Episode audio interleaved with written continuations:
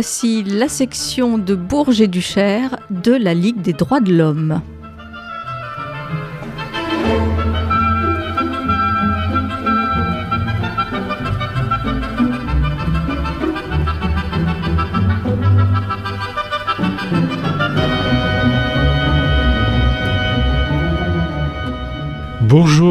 À toutes et tous, euh, c'est l'émission mensuelle de la Ligue des droits de l'homme avec un invité aujourd'hui qui représente la coordination du Berry pour le droit des étrangers et pour euh, le droit des demandeurs d'asile.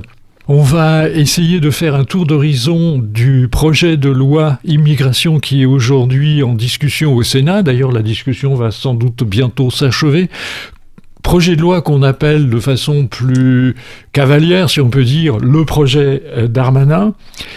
En quelques, en quelques mots, on pourrait replacer cette question de l'immigration, cette question des étrangers, cette question des immigrés, cette question des demandeurs d'asile, trois termes qui ont des définitions précises sur lesquelles on pourra revenir.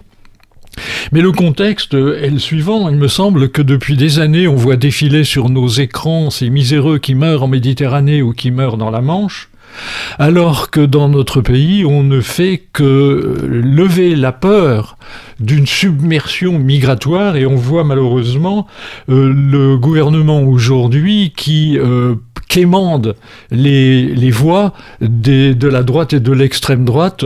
C'est une euh, pratique qui est plus politicienne que politique et qui est dangereuse pour le droit des étrangers. Un droit qui aujourd'hui en recul, dans le cadre d'ailleurs d'une France qui ne respecte plus sur ce plan-là les conventions internationales dont elle est signataire. On pourra aussi y revenir.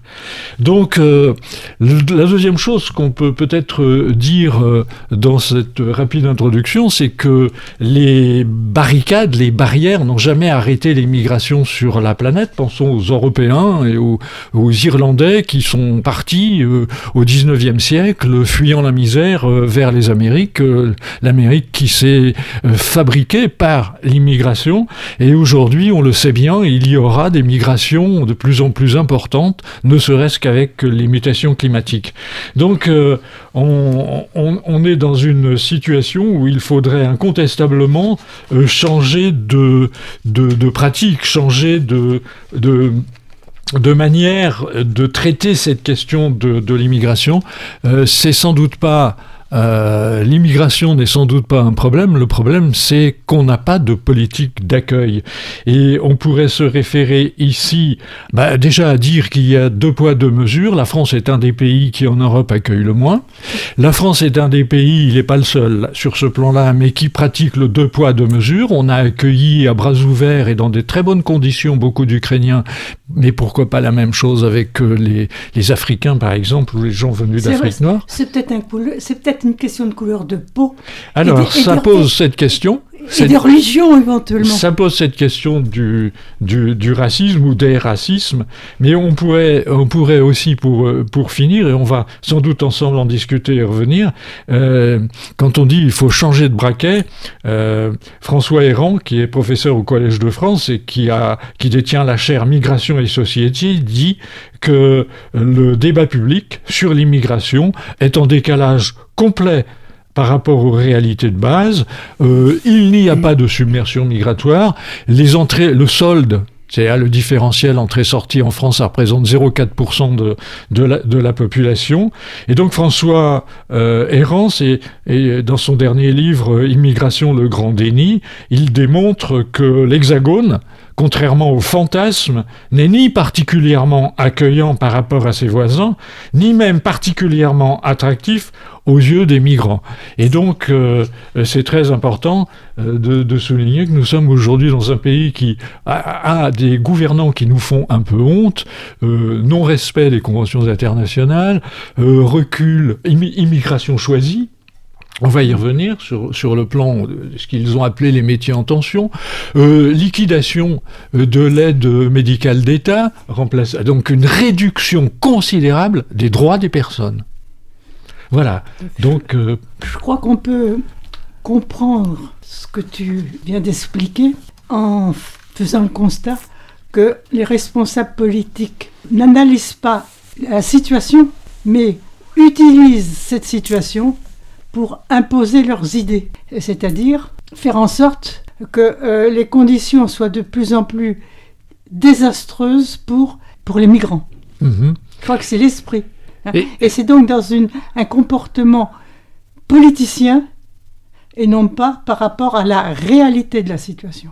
Oui, le gouvernement, pour faire passer son projet, quémande les voix de la droite et de l'extrême droite, et fait- finalement, c'est ce qui aboutit. En fait, de- derrière, comme tu dis, il y a une sorte, disons, le gouvernement essaye de séduire l'extrême droite pour euh, faire passer ses idées. Oui, c'est ça. Mais Donc le- euh, il, en- il, il mord- enfin, il intègre les idées d'extrême droite. Bon, ça ne gêne pas particulièrement d'ailleurs notre ministre de l'Intérieur.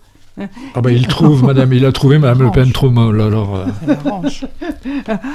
Bon, hein, donc euh, quand on a compris ça, on peut comprendre pourquoi il n'y a plus d'AME, on peut comprendre Oui, tout un c'est tas de ça. choses. Mais c'est ça, c'est ça, ça conduit euh, cette pratique politicienne. C'est tout le contraire de la politique au sens noble du mot, euh, euh, l'organisation de la vie collective pour améliorer la situation de tout un chacun, tout en respectant et en développant les droits. Mais là, on aboutit à, un- une aberration sur le plan de la santé publique. Le- la disparition de l'AME, je crois savoir que les, les microbes et les virus, ils s'arrêtent pas à la couleur de peau. Un recul des droits fondamentaux, on pense aux enfants, mais même un recul par rapport aux droits du sol, les modifications qui, qui bon, etc. Et je pense que Dominique, Alors moi, je, d'abord, merci, merci d'avoir fait référence euh, à François Héran, qui est, dont l'ouvrage est essentiel et qui permet de resituer correctement les chiffres.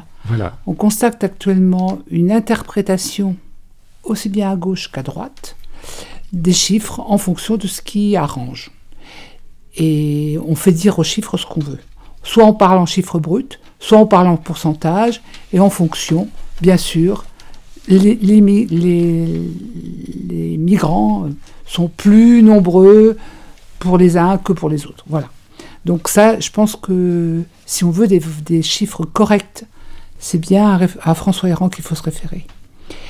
Concernant euh, la politique d'accueil euh, de la France, on se rend compte que depuis des années, des décennies, toutes les politiques mises en place n'ont jamais réussi à stopper le désir des étrangers de venir en France, tout simplement parce qu'ils fuient des conditions qui sont telles qu'ils n'imaginent pas qu'ils trouveront pire ailleurs. En plus, on récolte le fruit de notre colonisation. Nombreux d'entre, nombre d'entre eux parlent le français correctement, voire même mieux que certains Français. Et donc, du coup, il semble logique que pour eux, la France soit une terre d'accueil. La France dont on leur a beaucoup parlé, qui est riche, avec son fronton qu'on voit partout, liberté, égalité, fraternité. Quand ils arrivent sur le sol, ils sont souvent déçus. Ils ont comme référence le livre d'histoire, le livre d'histoire du temps de la colonisation. hein. Et pour l'anecdote, j'accompagne actuellement une jeune Camerounaise qui me disait il y a à peine un mois qu'elle connaissait mieux l'histoire de France que l'histoire de son pays. Tout simplement parce qu'au Cameroun, on lui a appris l'histoire de France. Et elle parle un français impeccable en fait. Elle, ne fait pas de faute d'orthographe, elle, euh, emploie du vocabulaire élaboré. euh, enfin voilà. Et si elle est venue en France, c'est parce que euh, le Cameroun pratique encore des, a encore des pratiques de rétorsion entre les anglophones et les francophones. Elle a été kidnappée, violée, enfin voilà. Et, et pour le coup, pour elle, la France, c'était vraiment la terre d'accueil. Et elle va s'en sortir. Mais si les, nouveaux, les nouvelles lois passent, ce sera très très compliqué. de plus en plus de personnes euh, ne pourront pas avoir euh, un accès normal à la santé, un accès normal à l'éducation, un accès normal au logement. Mais l'histoire de la santé, c'est c'est la santé publique. hein. C'est vraiment, euh, ça remet en cause aussi euh, la santé de notre population. Absolument. Bien sûr, Ah, bien sûr, si on ne soigne pas des personnes qui ont des, des maladies graves et contagieuses, évidemment, euh, un Alors, problème de- de, de- santé publique. De, de contamination, c'est Voilà. évident. Alors ce qui est très grave, je, je, je, je le dis parce que ça me hérisse, les personnes qui au Sénat euh, ou à l'Assemblée, euh, la droite et l'extrême droite, qui poussent dans ce sens de la restriction des droits pour les, pour les étrangers, savent qu'ils le font. Ils le font, ils le font en toute confiance, mais ils remuent finalement de bas instincts dans la population en essayant de gratter des électeurs. Oui, mais en fait, ils disent, bon, on supprime la ME, mais elle s'est remplacée par une aide médicale d'urgence. Oui, mais, Mais ça n'a l'urgence, rien, à voir. l'urgence, c'est quand tu es au bord de la tombe, quoi. Oui. Enfin, Oui, et puis euh, comme me disait un, un médecin spécialiste dans le monde, ah, j'ai oublié le nom du médecin, hein, euh, quand ils arrivent, s'ils arrivent à, à l'hôpital euh, grâce à cette mesure, ils auront attendu et la situation sera plus grave et financièrement ça coûtera plus cher. Ce que je trouve surprenant, pardon, ce que je trouve surprenant, c'est que les politiques n'écoutent pas les spécialistes, n'écoutent pas les médecins, n'écoutent pas Oui. les scientifiques. C'est vraiment une décision politique. C'est pas du tout, du tout, du tout une décision adaptée à la situation. Et, c'est une espèce de surdité, euh, une espèce de- d'acharnement en fait, qui n'a pas de sens. On a aussi l'exemple de l'Espagne qui est revenu sur, euh, je crois, sur l'aide médicale d'État. Mm. Pourquoi ne pas tenir compte de ce qui se passe à l'étranger? Enfin, c'est, c'est insensé. Parce qu'ils sont, pris- ils sont pris dans le tourbillon du, du, du, du- du pouvoir, le, le tourbillon électoraliste.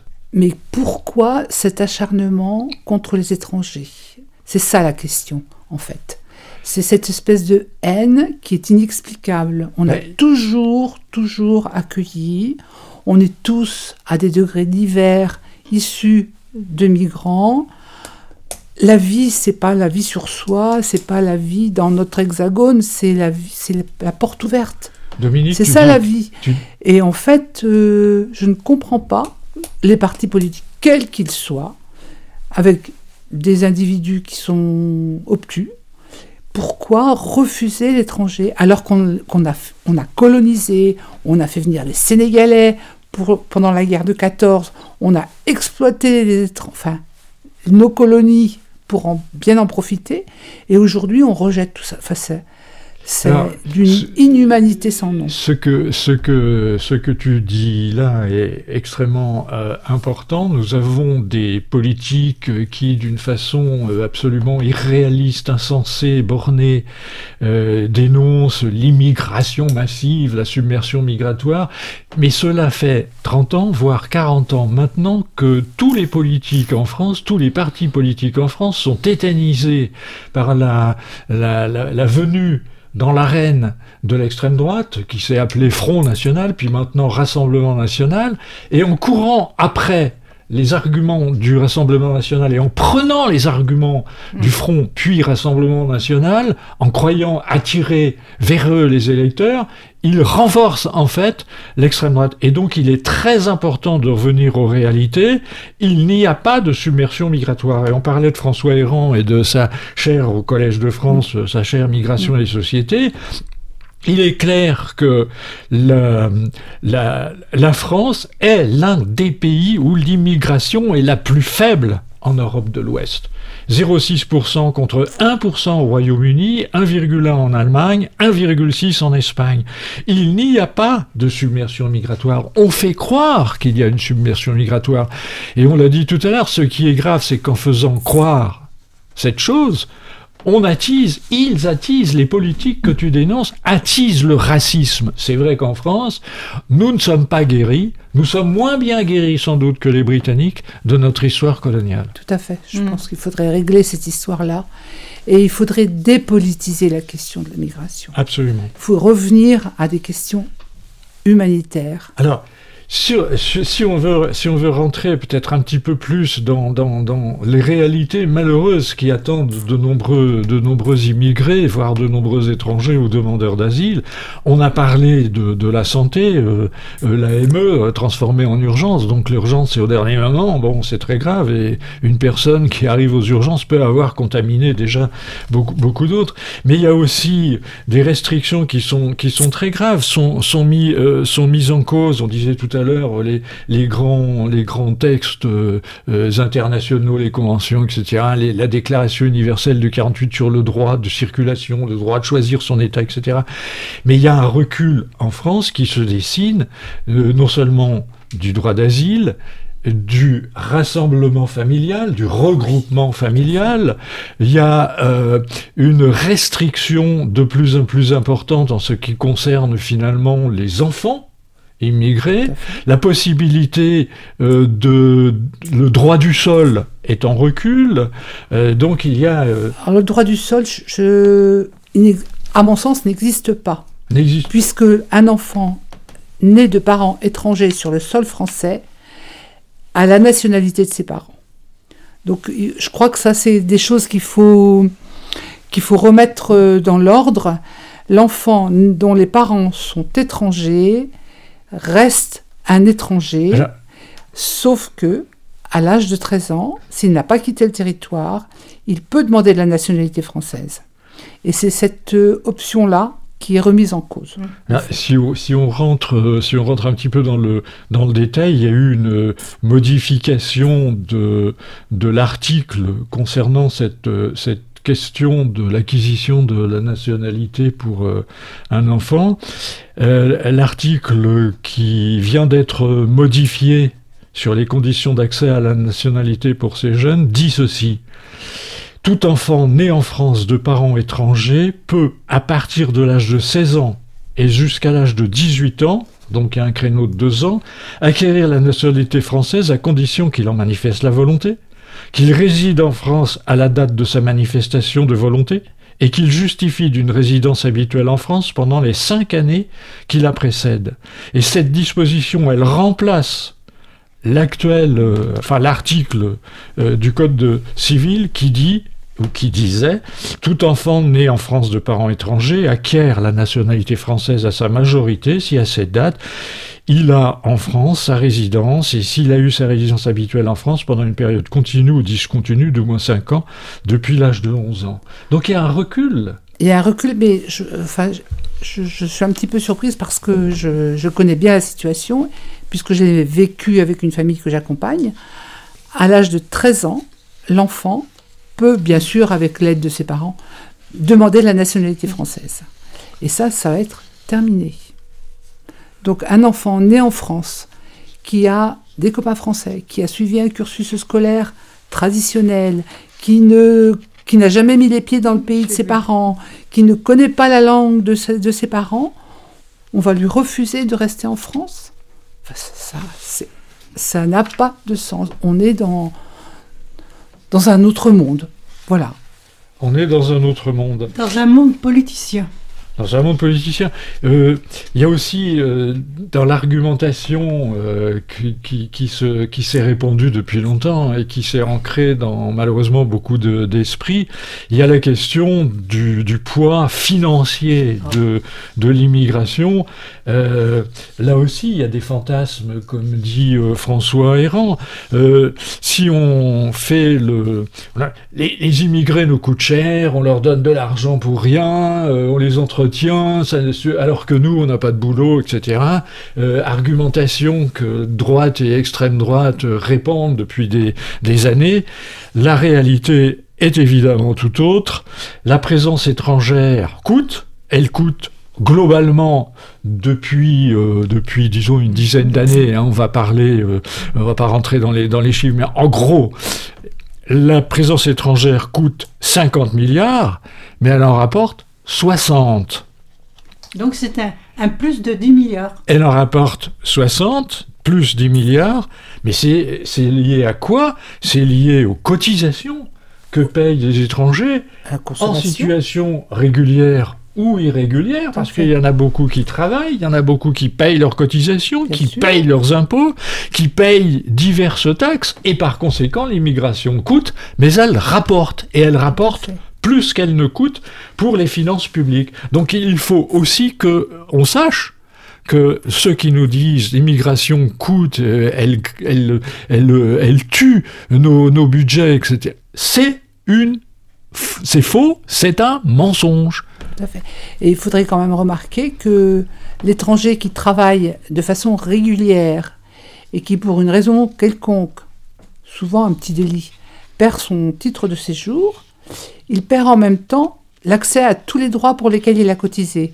C'est-à-dire que il perd le droit à l'allocation chômage, il, perd il ne pourra pas faire valoir ses droits à la retraite, euh, ses enfants, il n'a plus droit aux aides, à la couverture santé, enfin voilà, il perd tout, tout, tout ce pourquoi il a cotisé. Du coup, euh, c'est lui le, qui est pénalisé, c'est pas c'est pas l'État, hein, c'est pas l'État français. Les cotisations, euh, les prélèvements pour le pour les impôts, les prélèvements à la source, c'est prélevé. Hein, L'étranger aura cotisé sans pouvoir avoir un retour sur, sur ses cotisations.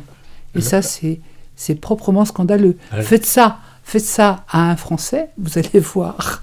Alors là, on est, je ne rentre pas non plus dans, dans, les détails euh, des textes, mais là, ce que, ce que tu dis est aussi très important. Il faut dire aux auditeurs que euh, c'est euh, précisément le contraire de ce que disent les conventions internationales sur le droit de l'enfant, mais aussi le contraire de ce que dit la Déclaration universelle des droits de l'homme de, 1948, le droit à une vie de famille, le droit à des conditions d'existence sur la santé, sur le travail, etc., qui, euh, doit être, qui doivent être les mêmes pour tout être humain. On a un président de la République qui dit toutes les vies valent. Bah, euh, apparemment, avec la loi immigration, ça a pu être le cas. En, fait, euh, le problème de l'immigration est un problème mondial. Il y a des lois européennes. Il y a la Cour européenne des droits de l'homme, par exemple. À quoi sert-il de faire des lois euh, franco-françaises que certains juges d'ailleurs refusent d'appliquer parce qu'ils savent que c'est contraire à celle de la Cour européenne des droits de l'homme? Magnifique question euh, qui, nous, qui, nous, qui nous ramène à ce qu'on disait tout à l'heure. Nous n'avons plus de, d'hommes politiques. Au sens noble du mot pouvoir, nous n'avons plus que des politicards, des politiciens, des magouilleurs, des cuisineurs pour euh, essayer d'attirer les lecteurs et de faire. Des voix, ils veulent des voix. Oui, c'est ça, voilà. Mais d'une certaine façon, la justice veille. Euh, on a vu que le Conseil d'État, par exemple, avait annulé la dissolution du soulèvement de la Terre. Et, je pense que certains, certains éléments de ces lois seront éventuellement critiqués par le Conseil constitutionnel, mais aussi, ça pourrait l'être, par le Conseil d'État. Mhm.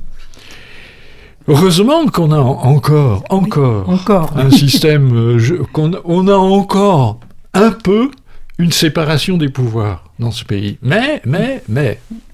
Je voudrais, je voudrais revenir sur un, ce qu'on entend couramment sur les aides sociales. Il faut bien savoir qu'un étranger qui arrive sur le territoire français n'a pas le droit de travailler. Ça lui est interdit.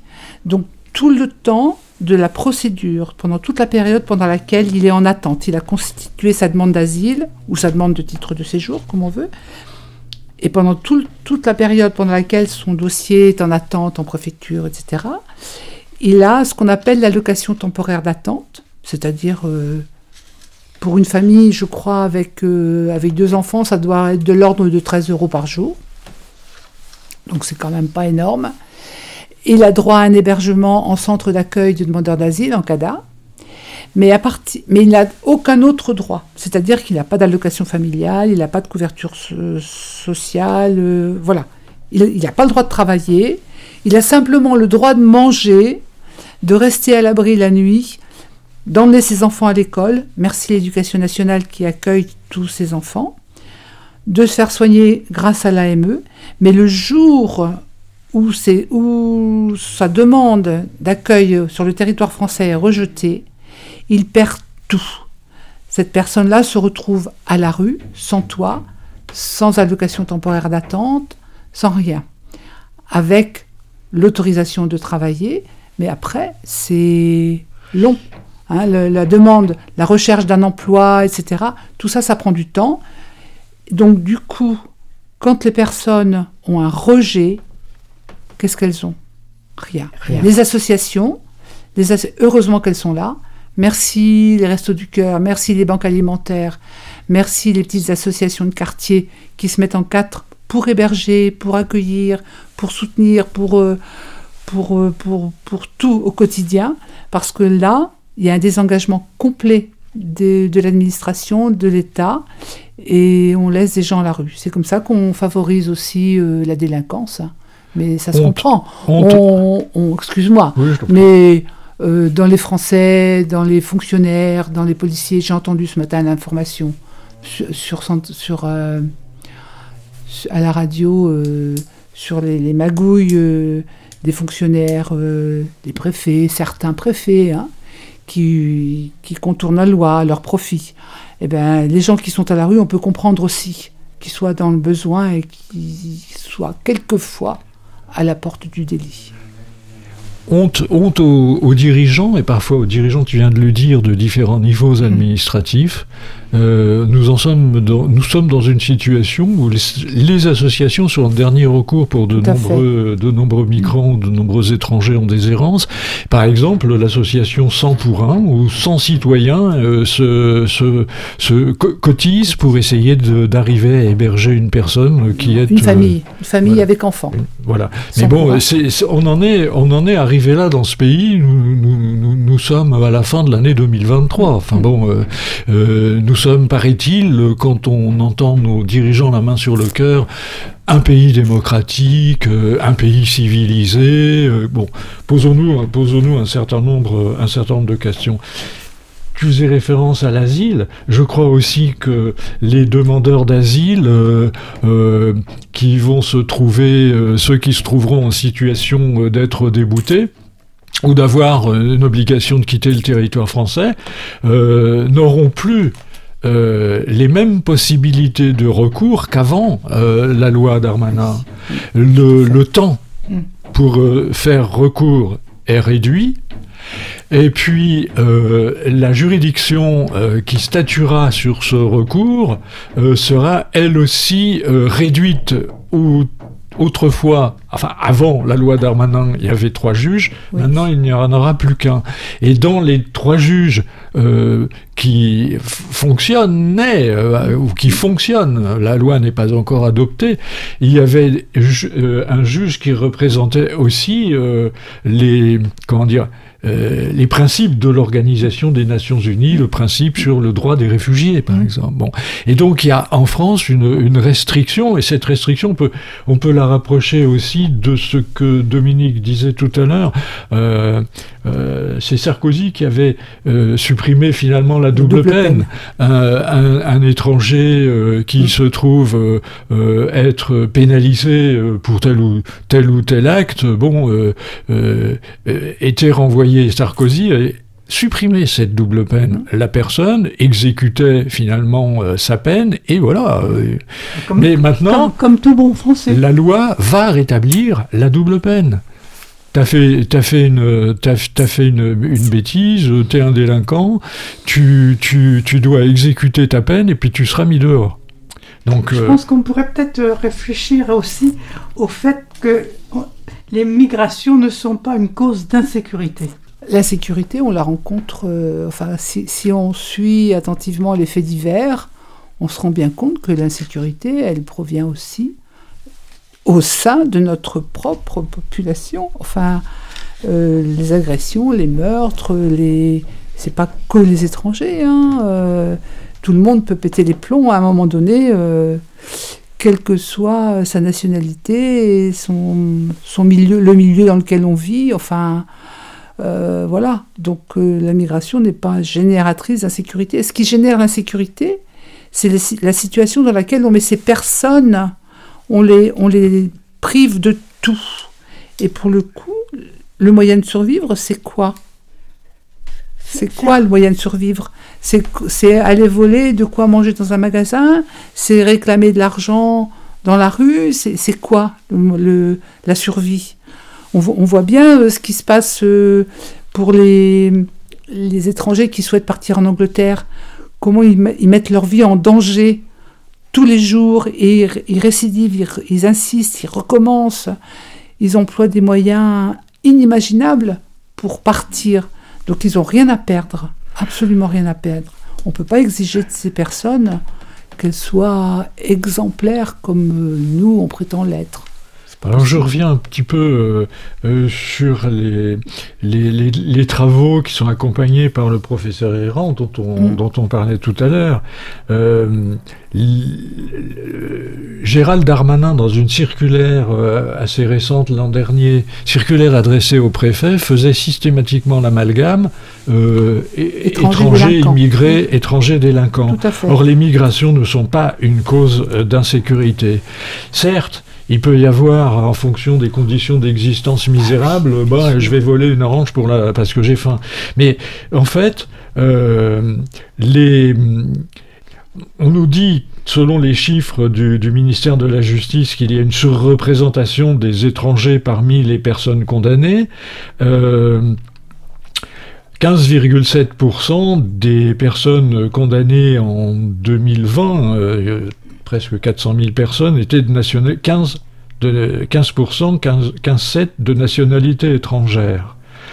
Mais euh, les chiffres sont quand même à relativiser parce que les étrangers, c'est 30% euh, pour la conduite sans permis. Tout à fait. Bon, comment un étranger euh, qui est dans des conditions de précarité extrême, qui en plus est discriminé, va-t-il pouvoir se payer euh, une auto-école qui, euh, je veux pas être méchant avec les auto-écoles, mais qui souvent recale les gens pour qu'ils reviennent payer une deuxième série de, de cours? 25% pour le travail illégal. Ben, euh, euh, on sait aussi qu'il y a énormément d'employeurs, Qui sont beaucoup de contents. qui sont voilà, qui contents. sont de- et, pa- et parfois d'employeurs qui sont des sous-traitants de grands groupes. S'il y a du Euh, travail voilà. illégal, c'est parce qu'en face, il y a des entreprises. Voilà. S'il n'y avait pas de recrutement, il n'y aurait pas de travail illégal. Et puis enfin, la troisième chose, c'est que on, on apprend que 47% des, des délits euh, bon, euh, pour lesquels sont condamnées des personnes étrangères, 47% c'est pour des faux en écriture publique ou privée. Eh ben, On peut, on comprendre, on peut comprendre que, que certains bah, qui, qui, qui veulent défendre, euh, qui, ont, qui ont vécu, je sais pas, la guerre au Soudan ou la guerre en Syrie ou ailleurs, bon, euh, fassent un, un récit de, leur, de leur parcours où bon, ils essayent C'est possible, mais euh, les faux en écriture publique, euh, quand euh, on arrive du, Soudan, du Congo, d'Érythrée ou d'ailleurs, et qu'on ne connaît pas le français, il est facile de mal écrire. Donc voilà. Et puis ça pose, ça pose la question suivante. Dans la, la loi Darmanin, euh, l'exigence euh, en vue d'une régularisation par exemple, l'exigence de, niveau de connaissance de français va être élevée. Et donc, ça m'a- ça m'avait amené l'autre jour à poser la, la, la, la question, euh, demandez donc à un Français qui arrive au Sénégal si du jour au lendemain il va parler Wolof. C'est- quand, même- quand même désastreux. Ce- Et ça pose aussi la question qu'on parlait tout à l'heure du recours. Je pense aux demandeurs d'asile qui veulent faire un recours, euh, qui, qui- que leur dossier étant suivi par les préfectures. Ça pose les, les cris, euh, le papier, ça pose aussi la question euh, de la dématérialisation. Il y a beaucoup d'étrangers qui sont mis dans une difficulté incommensurable à cause de la dématérialisation. Ils n'ont pas les outils pour recevoir les, les, les, co- les convocations euh, mail euh, par les préfectures. Euh, ils l'ont en retard. Et bon, et, ils se font, euh, ils se font exclure pour euh, des raisons qui sont absolument techniques, qui sont absolument, euh, absolument, euh, comment dire, inhumaines, désastreuses. Enfin, je ne sais pas quel terme employer. Et c'est, en fait, euh, toutes ces situations-là, ça peut conduire finalement à l'absence de papier, l'absence de permis de travail, euh, ça, con- ça conduit à la diminution des, droits, quoi. La, solution, la solution, messieurs les politiques, mesdames les politiques, si vous nous écoutez, au lieu de mettre les personnes dans des situations impossibles à vivre, si on permettait aux étrangers de travailler dès leur arrivée sur le territoire, de travailler pendant toute la durée de la procédure, ça leur permettrait d'acquérir la connaissance du français, de s'intégrer, de montrer leurs compétences et aussi d'être autonome, relativement autonome financièrement. C'est-à-dire que l'ATA n'aurait plus forcément de nécessité d'être. Et pour le coup, ces gens-là, au lieu d'être conduits à des actes de délinquance, de désespoir, imaginez que pendant tout le temps d'une procédure qui peut durer jusqu'à 18 mois, 2 ans, les personnes sont confinées à ne rien faire. Elles n'ont pas d'existence. Heureusement qu'ils ont des enfants pour les aider à vivre. Ça, c'est une réalité. Heureusement que certains peuvent trouver du travail au noir. Parce que sinon, c'est vraiment leur mettre un couvercle sur la tête et les faire mourir à petit feu. Donc si on permettait à ces personnes de travailler dès leur arrivée sur le territoire et quand la procédure est terminée, s'il y a une décision de renvoi vers le pays d'origine, elle est mise en, œuvre. Et pour le coup, les choses rentrent dans l'ordre sans, sans, difficulté. Mais il faut arrêter de, de conduire à la misère euh, des gens qui ne demandent qu'à vivre et qu'à participer, qu'à contribuer, qu'à être autonomes. Mais euh, le problème, c'est ce qu'on disait au tout début. Le problème, c'est pas l'immigration, c'est l'absence de politique d'accueil. Et euh, la référence au, travail, les ce fut le cas autrefois. Mais les Ukrainiens, les Ukrainiens qui ont eu le droit de travailler dès leur arrivée sur le territoire, moi j'en connais pas mal qui ont réussi à trouver du, du, boulot et qui ont des compétences qui sont appréciées dans les entreprises cette suppression du droit du travail, c'est dans les années 1990 euh, que c'est intervenu. Mm. Parce que il faut dire qu'aujourd'hui, on est, euh, il y a, je crois, 27 lois immigration qui se sont empilées et à chaque fois de, de, plus en plus restrictives. Mais moi, je, je, je, crois que je crois, je crois que ce qui est très très grave, c'est que euh, bon, le temps tourne. Je dis pas qu'on va conclure, mais ce qui est très très grave dans cette espèce de, dérive, on disait tout à l'heure, de dérive qui alimente le, racisme, c'est que le discours de gens comme euh, Darmanin, comme euh, Éric Ciotti, et bien évidemment euh, le Rassemblement national et, Renaissance, c'est qu'ils se fondent sur une espèce de différenciation malsaine entre eux et nous. Et ça, ça casse les grandes conventions internationales, ça casse la déclaration de, de 48. Nous, qui serions les civilisés et les démocrates, eux qui voudraient détruire notre civilisation, les gens qui, qui vont euh, dans euh, le, sens de, euh, cette, de cette loi et de ce discours, ils fracturent en fait le genre humain c'est le refus aussi de voir, on l'a dit, notre propre passé de, blanc occidental colonisateur. Il fortifie le racisme. Donc la vraie question, c'est que, au fond, avec euh, les migrations à venir, on, pense aux, mutations climatiques. Euh, on pense aussi au fait que depuis la chute du mur de Berlin, il n'y a jamais eu autant de murs construits. Euh, bon, il n'y a jamais eu, depuis la fin de la Seconde Guerre mondiale, il n'y a jamais eu autant de génocides, on pense au Rwanda, etc. Il n'y a jamais eu autant de guerres. Et donc la grande question, c'est qu'il faut anticiper les futures, euh, les futures migrations. Et donc ce qu'il faut définir, c'est pas des politiques restrictives en matière migratoire, mais c'est définir des politiques d'accueil. Bien sûr et parmi lesquels le travail, parmi lesquels le logement, parmi lesquels le santé, mm. qui sont autant de droits. L'éducation. L'éducation, bien sûr. Euh, une petite remarque, euh, c'est difficile de rentrer en Europe, en provenance d'Afrique par exemple, mais c'est également très difficile de faire le chemin inverse, puisque lorsqu'on veut expulser des gens, les pays d'origine les refusent. Tout à fait. Ce, qui, prouve bien que nos petites lois franco-françaises euh, ne sont pas applicables dans un cas comme ça. On, ne peut en fait renvoyer que les personnes dont on sait qu'elles seront accueillies. Si on a des pays qui refusent d'accueillir, on ne peut pas renvoyer les personnes. Ça, c'est et heureusement, le, le, problème, la question des apatrides est une question qu'on n'a pas le temps d'aborder, mais qui est crucial. Et il existe des situations où les personnes sont apatrides.